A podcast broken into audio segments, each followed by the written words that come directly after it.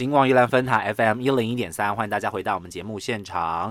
今天呢，再次邀请到影评人波波来跟我们听众朋友聊聊今年金马奖的入围电影。欢迎波波。Hello，各位听听众朋友，大家好。好，今天我们要跟大家来聊的是呃已经上映的台湾电影《瀑布》哦，它在呃十月底的时候已经上映了。我本来一直很怕说它是不是又要拖到那个什么金马后啊、金马前两天呐、这种把这个我们压在最后的时间才主持人逼主持人逼死的一个时间，然后不看不行之类的。那的确上映之后也获得了蛮大的回响，这个明星的部分是绝对不会少。他的明星不是那种漂亮然后帅气的明星，他是演技派全卡司的那种，你知道吗？你知道很老牌的明星在里面客串个两场戏，你都觉得他的出现会让你。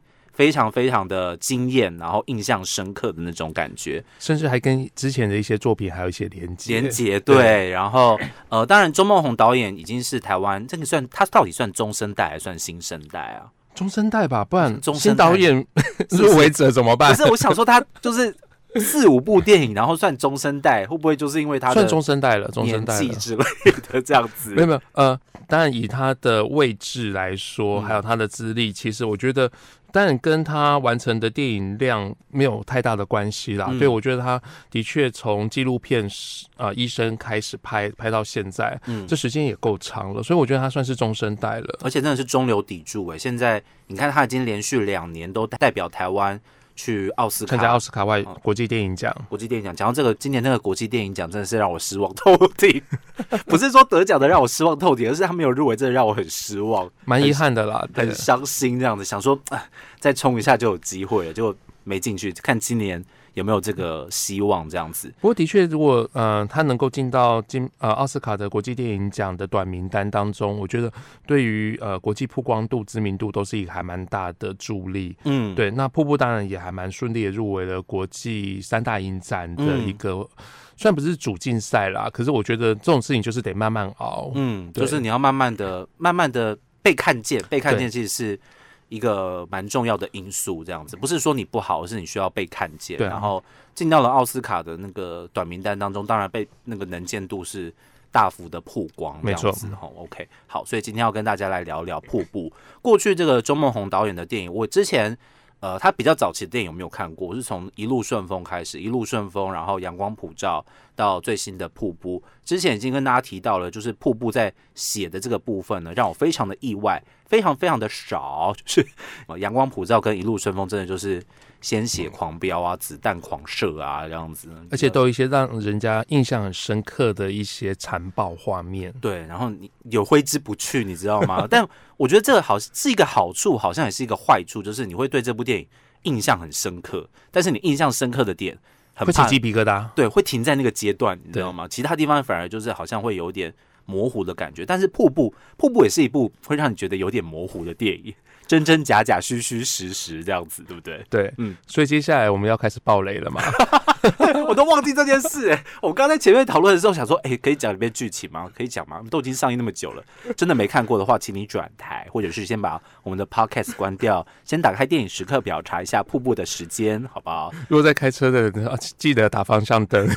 真的很害怕，对怕我们爆雷之后被骂什么之类的。好嗯那其实瀑布的话，我自己看完之后是相当的喜欢啦。嗯嗯，那当然延续了钟梦红。其实钟梦红导演他跟他的制作公司，其实已经在台湾成为了一种他自己的宇宙。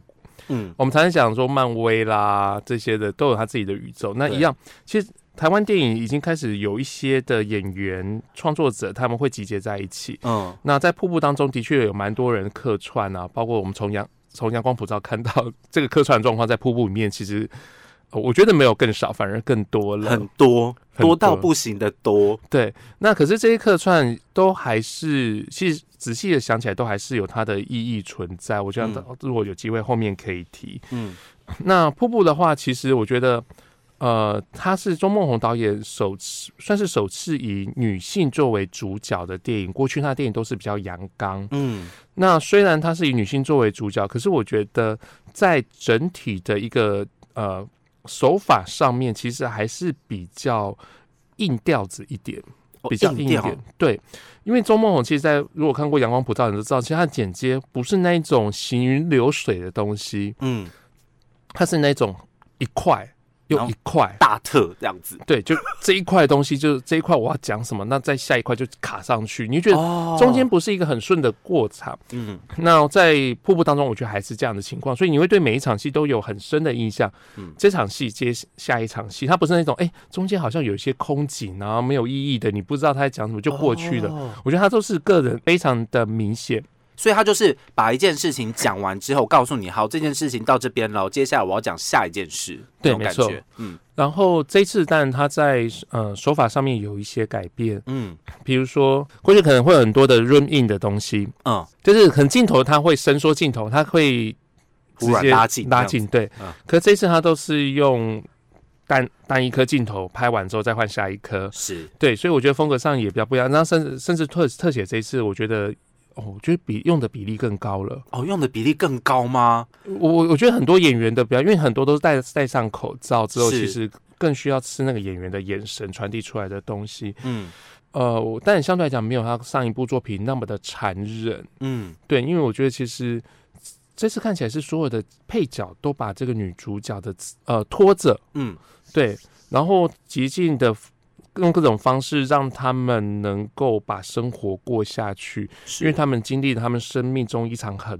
重大的浩劫。是，所以这个是瀑布的一个呃，可能在摄影手法或是导演手法的部分有做一个比较不一样的改变哦，可能跟大家以往的中梦红电影有点一样，又有点不大一样那种感觉。虽然呃，可能在手法上面有做改变，但是整个我觉得好像大的结构跟导演的个人特色是没有，是不会让你觉得说这个导演是谁。哦，对，没错，他的特色还是非常非常的明显，这样子。那因为瀑布其实它所叙述的故事，就是现在台湾发生的事情。面对像疫情这样子一个比较大范围的风暴，哦，可能大家都生活过得比较紧张一些些哦，要做什么事情都有点绑手绑脚的。进出医院或许不是这样子这么方便。进出医院，大家过过去都认为说，诶，如果可以的话，谁想要去医院？谁想要去警察局？对不对？大家觉得会去医院、会去警察局，好像都不是一件好事这样子。可是现在因为疫情的关系，你当你必须要进出医院的时候，它变成了一个障碍。你想要去关心你的家人，或者是你的家人需要你的时候，你进不去，嗯，这就是一个问题。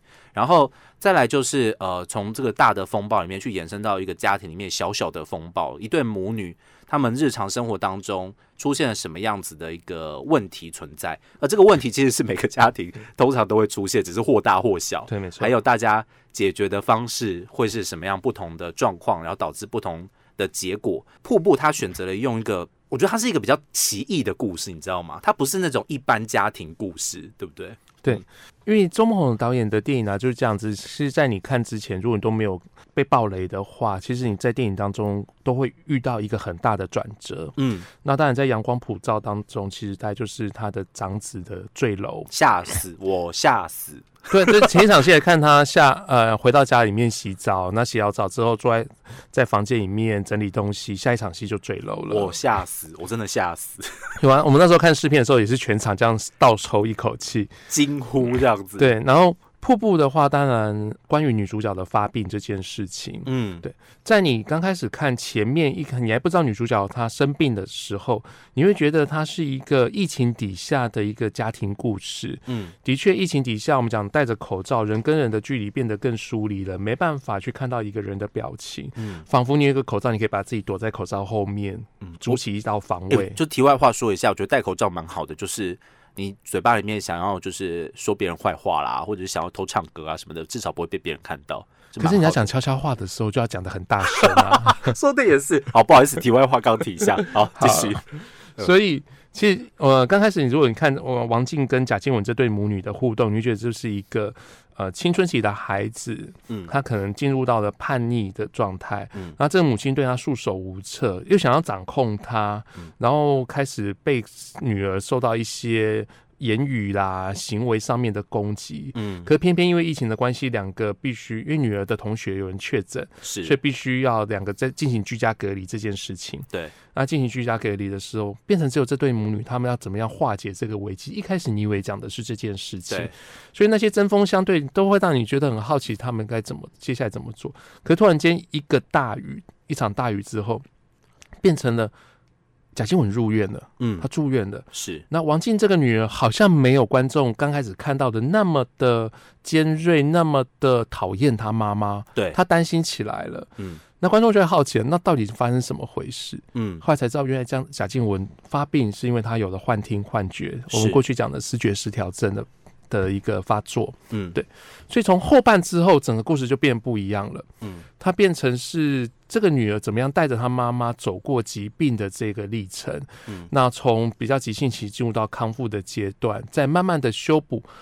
在康复除了疾病的康复，也包括她的人际的康复，嗯，因为毕竟这个这个妈妈其实是单亲妈妈，对，前夫有了自己的家庭，不可能回来，可是她以为她有一天能够全家破镜重圆。嗯对，所以这个女儿怎么样带着妈妈去看到现实？这现实不管疾病，不管是婚姻上的、感情上的，再重新进入到人生的下一个阶段。，OK，所以它里面用了很多水的元素嗯去进行，包括连电影的名称叫瀑布。瀑布，嗯，对然后，但你想要这部电影叫瀑布，那瀑布在哪里呢？嗯，在很后面，在后面，很后面有个瀑布，可是后面也看到不是瀑布，后面看到是溪流。对，对，可是这个瀑布其实是在城市里面，因为他们刚好住的这这栋呃公寓，嗯，这这栋公寓刚好外皮要整修，要拉皮啦，对，，要拉皮，嗯。所以他们就呃拉起了蓝色的那个帆布。嗯，对，那这个蓝色帆布从大远景来看，就像城市当中的一个莫名其妙出现的瀑布。瀑布，嗯，对，，那这对母女就住在瀑布里面。哦，对，就是在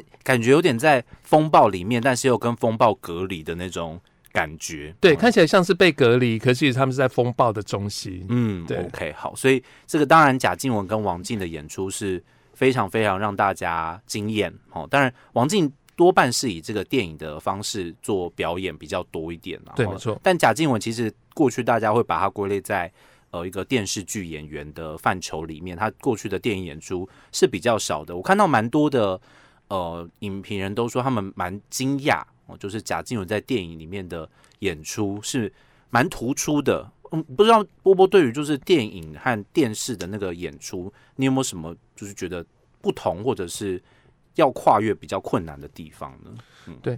嗯、因为通常在电影当中的话，它的因为它就是两个小时，顶多就三个小时的故事，嗯然后。可是电影的剧本通常来讲又会比较细腻一点，因为毕竟它故事推的比较快，不像电视剧可能连续，即使迷你一集也至少有五集六集的长度。对，那中间很很多可能就是镜头摆在那里，演员不一定要 源源不绝的有东西出来。他可以默念台词，就是搞一下我下一句要讲什么对对。可是电电影相对来讲比较快，节奏也情感也都给的比较多。嗯那我觉得这一次贾静雯在瀑布当中的话，当然整个就是洗尽铅华啦，真的这样讲。嗯因为她从一开始的一个很精炼的女主管，到后来因为疾病的关系，交出了她整个，包括她换从服装原本是套装换成了病人服，到最后的居家服，这一连串的改变，你会看到。呃，贾静雯就越来越憔悴，是，可在憔悴当中，她又有一些想要振作起来，为了女儿振作起来的这个呃意图。嗯对，所以我觉得这部分的话是贾静雯表演的很不错的地方。是 OK，所以贾静雯其实我就我看到比较多的是可能提到贾静雯的部分，但王静其实说她本位演出好像也怪怪的，因为她的确是她有点降临，对不对？哈，她从一个已经大学毕业的女生，然后降临演出一个高中的女生，但是你也不会对她的演出你会觉得有违和感，你还是把她，她还是把那个比较相对青少年比较外放的那种性格，还有担心害怕的状况，我觉得他也是诠释的很到位。两个主角其实分庭抗礼啦，都表现得非常出色。呃，过去当然我们有印象当中，在金马奖的部分，你说七月与安生哈，两个女主角都得奖了，可是可是七月与安生感觉比较像相辅相成的那种感觉，，一体两面。但是瀑布不一样，瀑布它两个主角其实是互相有点在呃针锋相对，前面是针锋相对，后面又相辅相成这样子。所以你如果你这样子来看的话，你觉得今年会不会又再出现过去的那种双得主的机会呢？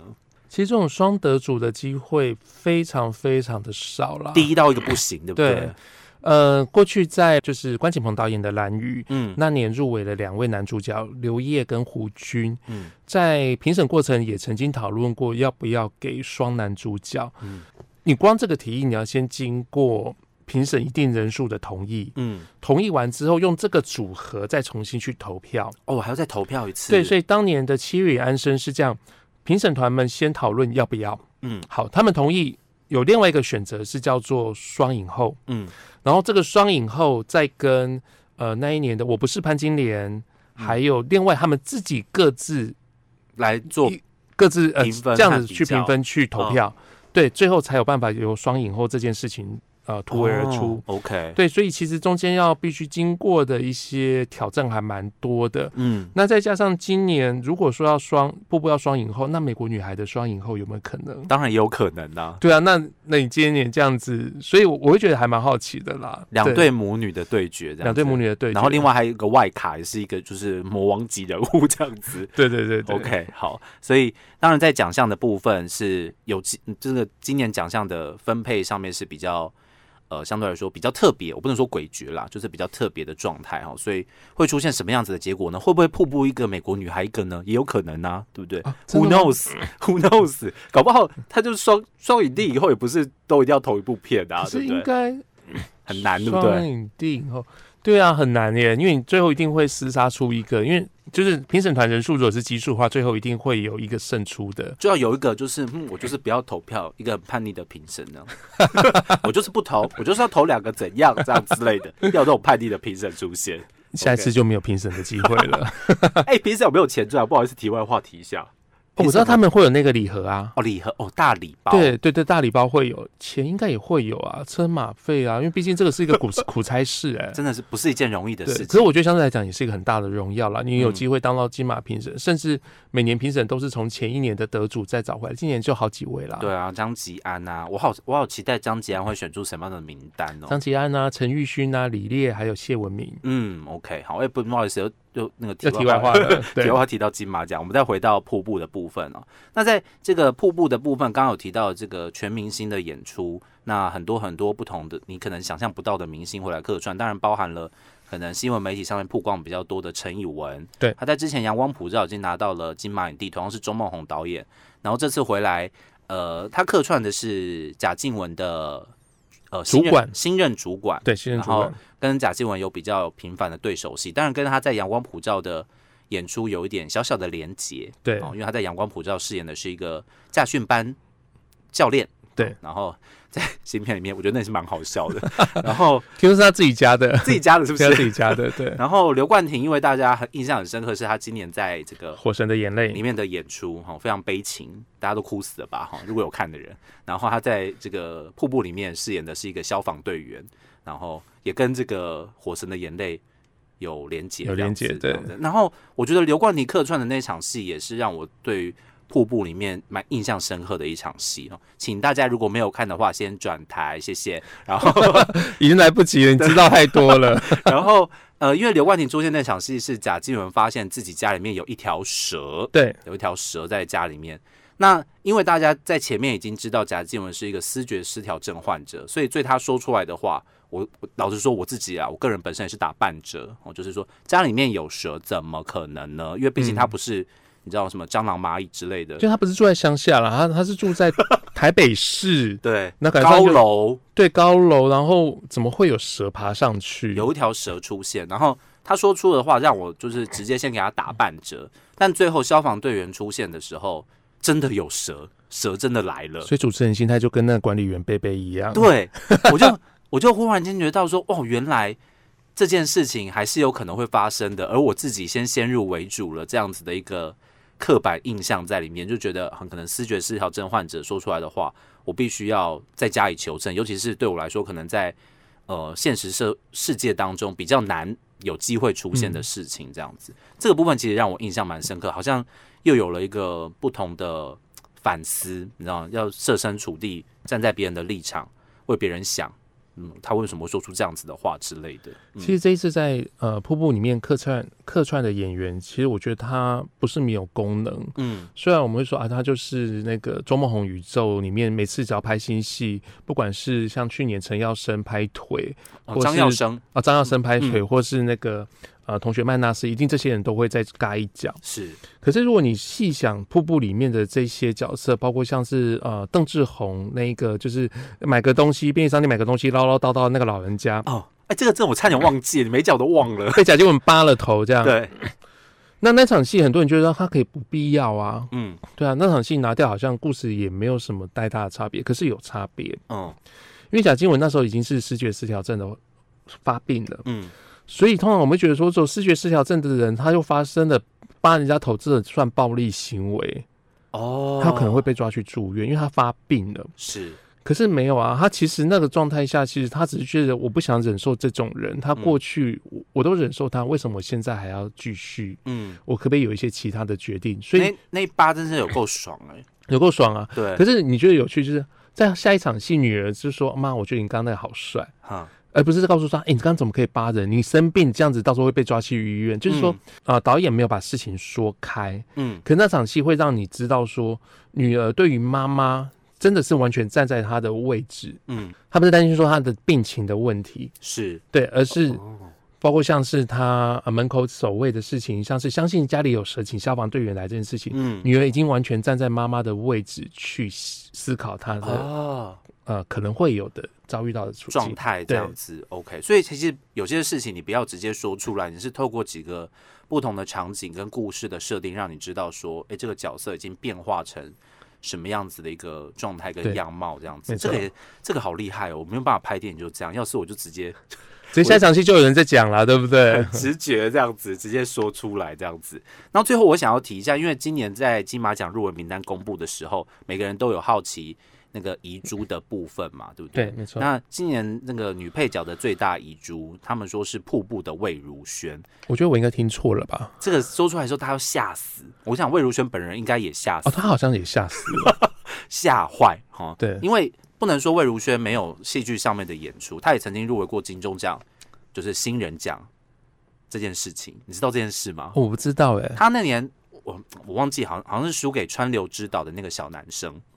对对，就曾经入围过，哎、是输给川流之岛吗？好，我再查这一下。哦，如果不是的话，我就剪掉。好，然后总而言之，他曾经入围过金呃金钟奖的最佳新人，所以他在戏剧上面是曾经被肯定过的哈。可是大家可能还是比较关注他在主持广播节目或者是他在歌唱部分的表现。那波波对于魏如萱这次的演出有没有什么感受呢？因为毕竟她是遗珠，头号大遗珠。如果呃，以我目前看过的女配角，嗯魏如萱真的是一个我完全不会想象到的选项哎、嗯，不会想象到她。即使在瀑布当中，同一部片子里面，我我这次还蛮喜欢杨丽英的。我好，爱杨丽英哦。这次我觉得她很很可以，就是一个帮忙帮忙这个家庭打扫十几年的阿姨，嗯，然后看到真的就是家道中落，是然后哇，我在隔壁帮忙，听说你们家失火了，我来看看你们还好吗？嗯然后默默的，突然有一天女主角回来的时候，她就已经把满屋子的衣服都洗好了。嗯然后啊，我不是回来跟你要那三个月欠的那个薪水，是你方便再给就好。可是真的女主角给他的时候，他又默默的收下。我觉得那份感情真的是。呃，我我觉得这个东西有写出来。那杨丽英这次也真的放下她那些比较表演的东西，嗯，对，所以我真是很喜欢杨丽英。因为杨丽英毕竟她是那个喜剧，对喜剧的表演其实是多过于她这种比较严肃类型的表演多过，而且他的喜剧真的是演得好。对从那个什么连环炮，然后铺路连理，我看连环炮的时候只有幼稚园哈，然后连环炮那个时期的 那个演出让大家印象很深刻。可是在这这个里面，我真的好爱杨丽英哦，那个真的会让你内心有一你会觉股暖流出现。对，因为有时候看电影就这样，就很像当年看那个许鞍华导演的《天水围的日与夜》一样，就是角色之间没有太戏剧性的互动，可是就是彼此了解、彼此扶持。嗯，所以我觉得呃还蛮喜欢的，就是杨丽英这次这演出。那魏如萱的话，呃，歌唱的很好，歌唱很好，而且也很给她一大段，大家出来都会哼的这样子。是对，我觉得还好。不过不过他的确进步很多，跟去年在刻在你心底的名字相比我，进步了很多。我本来不想提这件事的，因为我觉得就是一个黑历史。但的确也也让我就是嗯印象，因为大家讲到魏如萱是头号遗珠，已经会特别去去关注她的表演到底到了哪一个层次跟阶段。我觉得这也是很多呃电影在评奖的时候，我觉得比较被害者的角色，其实相对来说比较容易获得评审的关注，甚至是同情。哦，我自己个人认为，有时候会有这样子，所以反派角色为什么很难演？你知道，反派能够得奖，为什么这件事这么困难？我觉得这或多或少可能也有点，或者是情感上面的情感上的差异表现这样子对了哈，所以步步的部分已经在全台各大戏院上映了哈，这今年台湾非常非常重要的电影，明年奥斯卡的代表，大家如果可以的话，去戏院可以观赏一下不一样的钟梦红哦，不一样的叙事方式，然后看他怎么样来说这样子的一对母女的女性故事。今天呢，再次的感谢波波来到我们的节目现场，跟我们听众朋友分享的是电影《瀑布》，谢谢波波，好，谢谢主持人。